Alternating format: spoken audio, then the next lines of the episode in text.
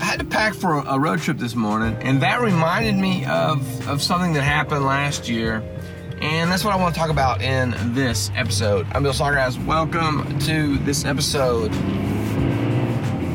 So I got to the part where I was packing, where I was gonna zip up my suitcase, and, and that reminded me of something that happened last year. I had, um, I, it happened at school, and um, it, it, there was a student came to me. Someone I, I, really didn't know. I really didn't know who who she was, uh, but she she she walked up to me and she said, "My zipper stuck," and she presented her backpack to me and in the course of, of, of, thinking about that, I realized that what she had done was a great predictor of her becoming successful.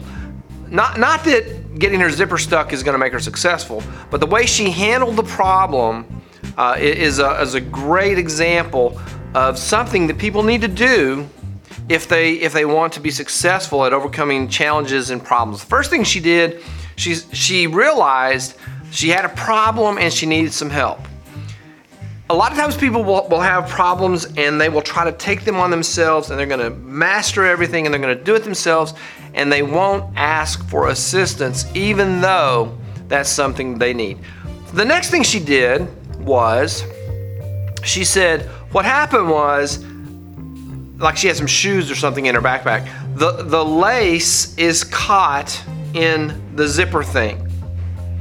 Now, knowing what the problem was was a result of her trying to solve it herself, and so she had a pretty good idea of what she needed help with. This is the second thing that she did that I think is going to help her, whoever she was, become more successful later on in life.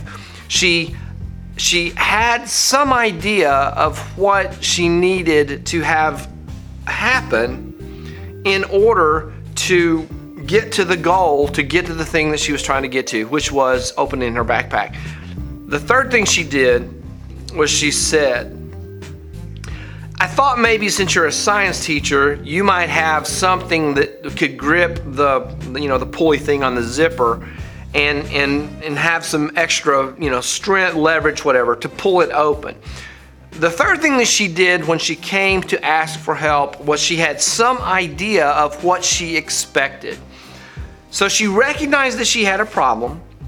She recognized some of the aspects of what that problem was, and she had some idea of what she needed in order to be successful. And these are three characteristics uh, of reaching your goal that I think are so important that that in in her case uh, predict if she continues to do that as she faces problems in life. I, I feel like that's going to help her be more successful. And anyone who can follow those that example, um, the likelihood of, of overcoming your goals and reaching your your dreams and that sort of thing. Have some idea of when you have gone too far, when you're in over your head and you need some help.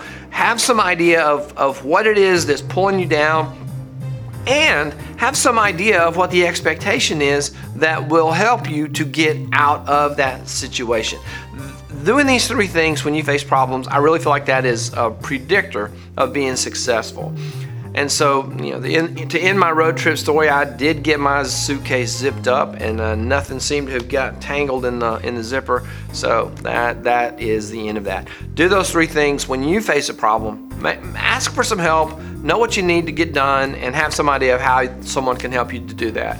That's all for this episode. Thank you for listening, watching, or whatever you did. If you are watching the video, links to the podcast down in the description. If you are listening to the podcast, youtube.com slash Bill Snodgrass for more video episodes of inspirational, motivational, and all kinds of other crazy stuff on my YouTube channel. That is all for this one. Thanks for being here. See you in the next one.